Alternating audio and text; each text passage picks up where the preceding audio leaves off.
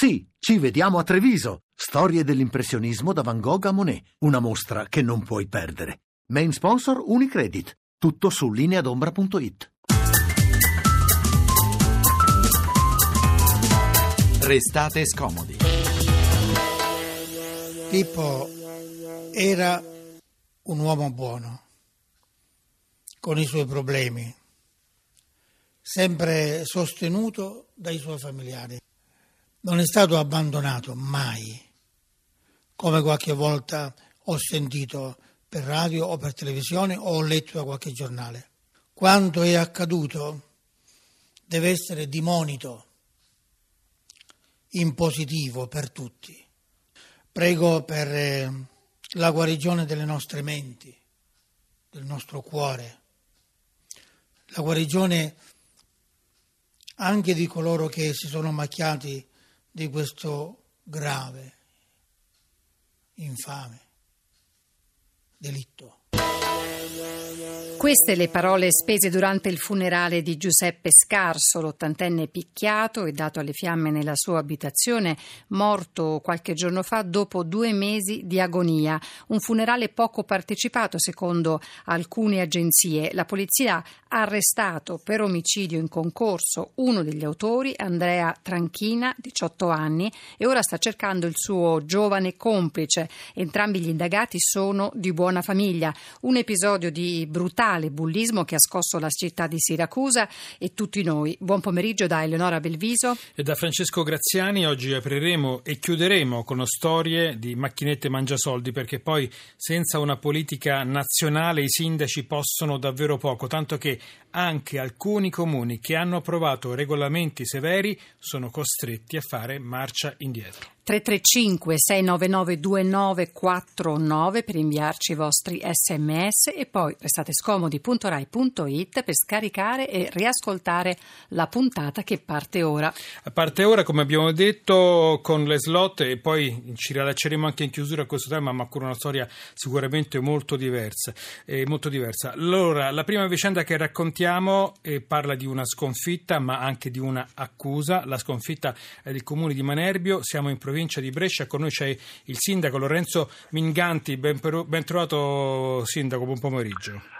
Buon pomeriggio a voi, però siamo a Minerbio, provincia di Bologna. Oh mamma mia, ho sbagliato proprio. Però... No, ma è oh. giustificabile. Ogni, allora, ogni adesso, tanto, devo, arriva la posta diretta al comune di Manerbio, Brescia, quindi può succedere. No, lo sa, perché, lo sa perché l'equivoco poi da che cosa è nato? Dal fatto che entrambi i comuni hanno lo stesso problema e hanno eh, sbattuto contro lo stesso muro. Allora, in redazione oggi abbiamo discusso di questi due comuni, ecco come è nato l'equivoco, l'ho, l'ho spiegato anche a chi ci ascolta. Allora, eh, perché il problema è molto serio, perché eh, voi avete preso delle, dei provvedimenti contro eh, dire, il dilagare delle slot per tutelare le persone alle slot. Poi cosa è successo? Sì, esattamente, ha detto bene. Noi eh, nell'aprile di quest'anno abbiamo adottato insieme ad alcuni altri comuni del nostro distretto sociosanitario un'ordinanza eh, in base ai poteri di autorità sanitaria locale che è il sindaco per limitare ad alcune fasce orarie il funzionamento delle, delle slot e delle videolottery, come dicevate giustamente prima le cosiddette macchinette mangiasoldi. Se non che cos'è purtroppo accaduto? Che in questi mesi, nonostante io avessi scritto una lettera ai miei colleghi a luglio li avessi risollecitati dopo l'estate, è capitato che di 15 comuni che compongono il distretto sanitario questa ordinanza fosse adottata solamente da 8, noi compresi, da altri due con delle diverse differenze d'orario e da 5 non è proprio stata adottata. Quindi 8 risultato... su, ha detto 8 su quanti comuni? Su 15, su 15, 15 del distretto sanitario, quindi 8 l'hanno adottata, 2 l'hanno adottata ma con differenze di orario, 5 non l'hanno adottata. Il risultato, in poche parole, come credo sia facilmente intuibile, è che non abbiamo contrastato la ludopatia, abbiamo semplicemente generato una sorta di piccola migrazione di chi giocava, che si è spostato dal nostro comune o dagli altri comuni che avevano adottato l'ordinanza ad altri ancora. E con conseguentemente un danno per l'attività economica, nel senso che se questo danno fosse stato giustificato da una tutela della salute pubblica, come si dice, secondo me ce ne potevamo fare tutti una ragione, ma alla luce del fatto che il provvedimento si è dimostrato assolutamente inefficace perché, come dicevo prima, abbiamo semplicemente spostato da un comune all'altro a 2-3 km di distanza chi giocava, ecco che aveva un danno ma... senza avere il beneficio della tutela della salute pubblica. Senta, ma l'altro sindaco suppongo che sia uno di quei cinque che non aveva preso provvedimenti e, e lei ci ha parlato con quel sindaco? Sì, sì, sì, naturalmente ci siamo parlati, ci siamo riuniti più volte. Io prima di prendere questo provvedimento che è stato un'estrema misura, quindi prima di ritirare l'ordinanza, ehm, ho scritto, sollecitato e abbiamo fatto una riunione tutti quanti assieme questi sindaci, come posso dire, non, non, è che non siano sensibili alla lotta alla ludopatia, quindi alla malattia di chi non riesce a controllarsi il gioco, è che hanno una serie di problematiche locali, di esigenze, sempre tutte assolutamente rispettabili, quindi non, non, non voglio puntare il dito contro nessuno, però alla fine il risultato pratico è che non trovano le condizioni per poterla adottare. Ecco perché mi sono permesso di dire, di lanciare il segnale che secondo me questo tema dovrebbe essere assunto da una livello di governo superiore, che sia la città metropolitana, cioè la vecchia provincia la regione, in modo che ci sia qualcuno che adotta una disciplina uguale per tutti. Prima magari ci troviamo e ne discutiamo, ma poi qualcuno adotta una disciplina che valga per tutti, se no ci sarà sempre un qualche problema, problemino locale che fa sì che ci siano provvedimenti a macchia di leopardo. E manca anche una politica nazionale, perché cioè, eh, poi a livello provinciale, città metropolitana, eh, tutto perfetto, però eh, manca anche un indirizzo nazionale, perché poi eh, se in sede di legge di stabilità passano dei principi, delle norme che non vi mettono delle condizioni migliori. Assolutamente, io, guardi, sono pienamente d'accordo con lei, nel senso per quanto io non, non creda nel cosiddetto Stato etico, cioè lo Stato deve lasciare a tutti la libertà di fare quello che vogliono, anche eventualmente farsi del, del male, però non nei confronti di chi evidentemente non ha le capacità, non ha gli strumenti per potersi limitare, per potersi controllare. Ecco, quindi in questi casi io credo che un intervento del legislatore nazionale ci vorrebbe. Ecco, la, l'accusa è proprio questa, cioè che eh, alla fine voi immaginate molti provvedimenti, immaginate di fare molto, però poi hai, c'è un difetto nel manico che, che, a livello nazionale, comunque a livello più ampio dei vostri comuni, non, non, non, può, non c'è, linea, non c'è una linea di condotta. Ma assolutamente, lei ha perfettamente centrato nel segno. Ho sbagliato il nome Noi... del comune, però ho preso nel segno no, adesso. No, dopo recuperata la grande. No, no, voglio dire, il concetto noi, c'è. Eh, ben consci di questo aspetto, però non abbiamo voluto fare quelli che se ne lavano le mani, fanno gli scaricabarelli e dicono eh, eh, ma tanto aspettiamo il legislatore nazionale e intanto stiamo con le braccia conserte.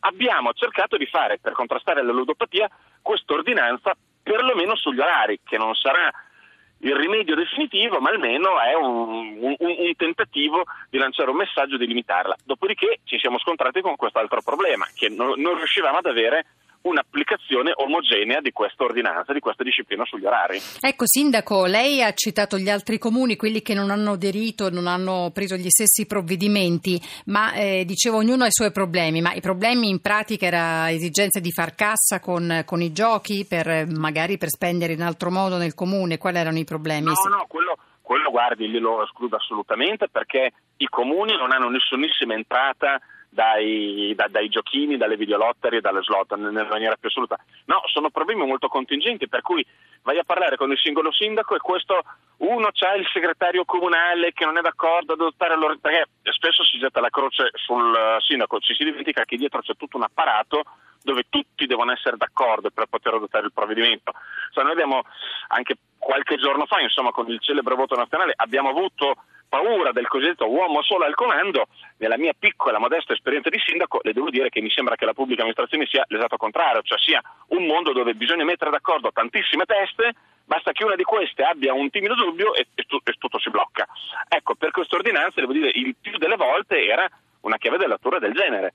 Cioè magari il singolo sindaco era d'accordo a farla, poi torna nel suo ufficio, nel suo comune, c'è o il segretario, il dirigente, o il funzionario che hanno delle visioni diverse, ma magari anche su questioni di legittimità eh, significative, ecco, non buttate lì, però alla fine il tutto si blocca, passano le settimane e i mesi senza che il provvedimento venga adottato. Allora, questo, questo, è quello che accade in provincia di Bologna, Minerbio, giusto Sindaco? Esattamente. Perfetto. esattamente. Lorenzo Minganti, eh, grazie per essere stato con noi. Mi raccomando, noi continuiamo a raccontare le storie di queste macchinette mangiasoldi e come ha detto lei, non crediamo nello stato etico, però crediamo nella difficoltà delle persone che spendono il loro Esatto. tempo e la loro vita a queste macchinette. Esatto, perché si tratta di difendere i più deboli. Questa più è alla deboli. fine la morale della vicenda. Grazie a voi dell'ospitalità. Grazie, a presto. a presto, grazie Sindaco. Ecco, noi cambiamo argomento a partire da oggi e per quattro giorni tornano a scioperare i giudici di pace. Dico tornano perché lo scorso novembre già si erano fermati per cinque giorni. È la stessa Unione Generale dei Giudici di Pace ad avvisare che è a rischio la celebrazione di 150.000 processi, quindi capirete conseguenze pesanti per i cittadini, però evidentemente le cause di questa ennesima bo- mobilitazione devono apparire altrettanto serie altrettanto motivate agli organizzatori della protesta. Allora io saluto Alberto Rossi che è il segretario generale dell'Unione eh, Nazionale, eh, Generale eh, Giudici di Pace. Ben trovato. Eh, buonasera. Buonasera. Allora, quali sono i motivi di questa protesta? Beh, eh, sì, eh, l'Europa ha preso una posizione netta nei nostri confronti. Siamo la- eh, lavoratori e siamo equiparati ai magistrati di carriera per le funzioni svolte, per i doveri, per tutto quello che facciamo al servizio del Paese, però questo governo, questo Paese non ci riconosce nulla. Non abbiamo previdenza, non abbiamo tutela per maternità, salute, assicurazione infortuni sul lavoro, ferie retribuite.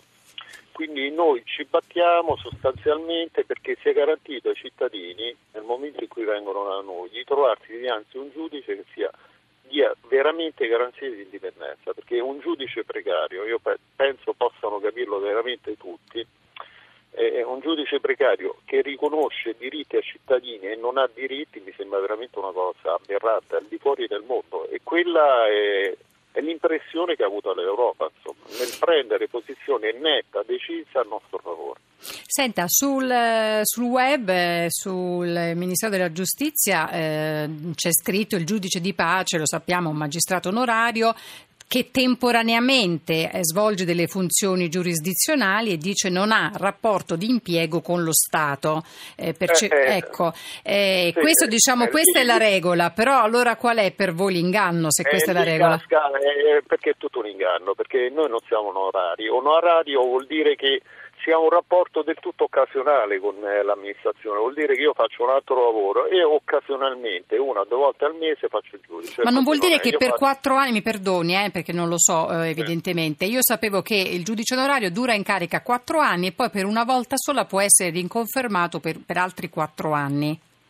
Sì, questa è la norma originaria e questa è anche una delle accuse che l'Europa ha rivolto nei confronti dell'Italia. Cioè, eh, voi avete fatto una legge, avete creato un giudice di pace sul modello britannico, poi lo avete completamente trasformato e praticamente i giudici di pace fanno le stesse identiche funzioni, lo stesso identico lavoro i giudici di tribunale e voi continuate a denegare loro dei diritti.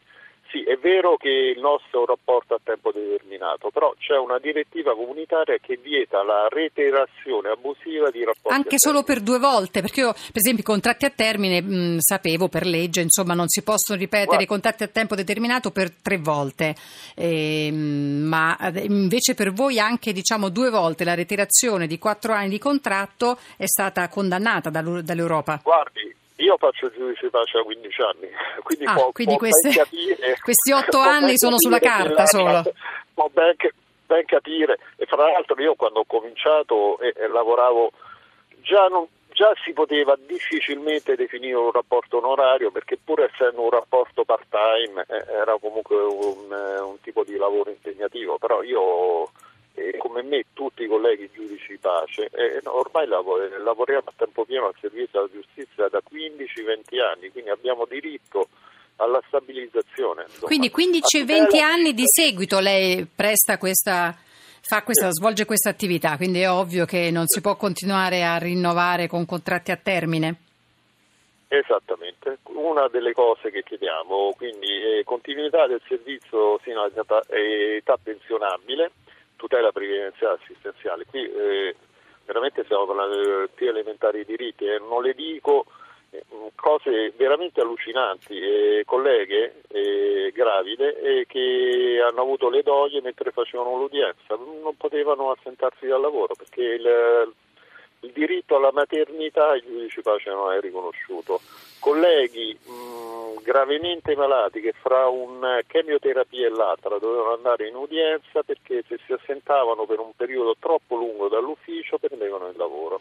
Quindi cose situazioni, agghiaccianti, situazioni agghiaccianti, molto guarda. pesanti. Senta, ma lo scorso maggio è stato fatto il primo passo della riforma della magistratura onoraria. Eh, brevemente, perché abbiamo ormai veramente, anzi una risposta piccolissima, eh, questa riforma non vi soddisfa, mh, immagino. Per niente, Per per, nulla, per nulla. Va completamente cambiata e bisogna urgentemente intervenire perché questa riforma reitera e aggrava tutte le violazioni che l'Europa ha contestato all'Italia, quindi va assolutamente Nella direzione opposta a quella indicata dall'Europa e da voi. Allora, io ringrazio Alberto Rossi, segretario generale della, dei giudici di pace, eh, grazie e buon lavoro allora, eh, e auguri per tutto. E ora noi diamo la linea al giornale radio, poi Onda Verde con i Negramaro poi dopo in chiusura riprenderemo ancora il tema dello slotto. Sono arrivati tantissimi messaggi, li leggeremo più tardi.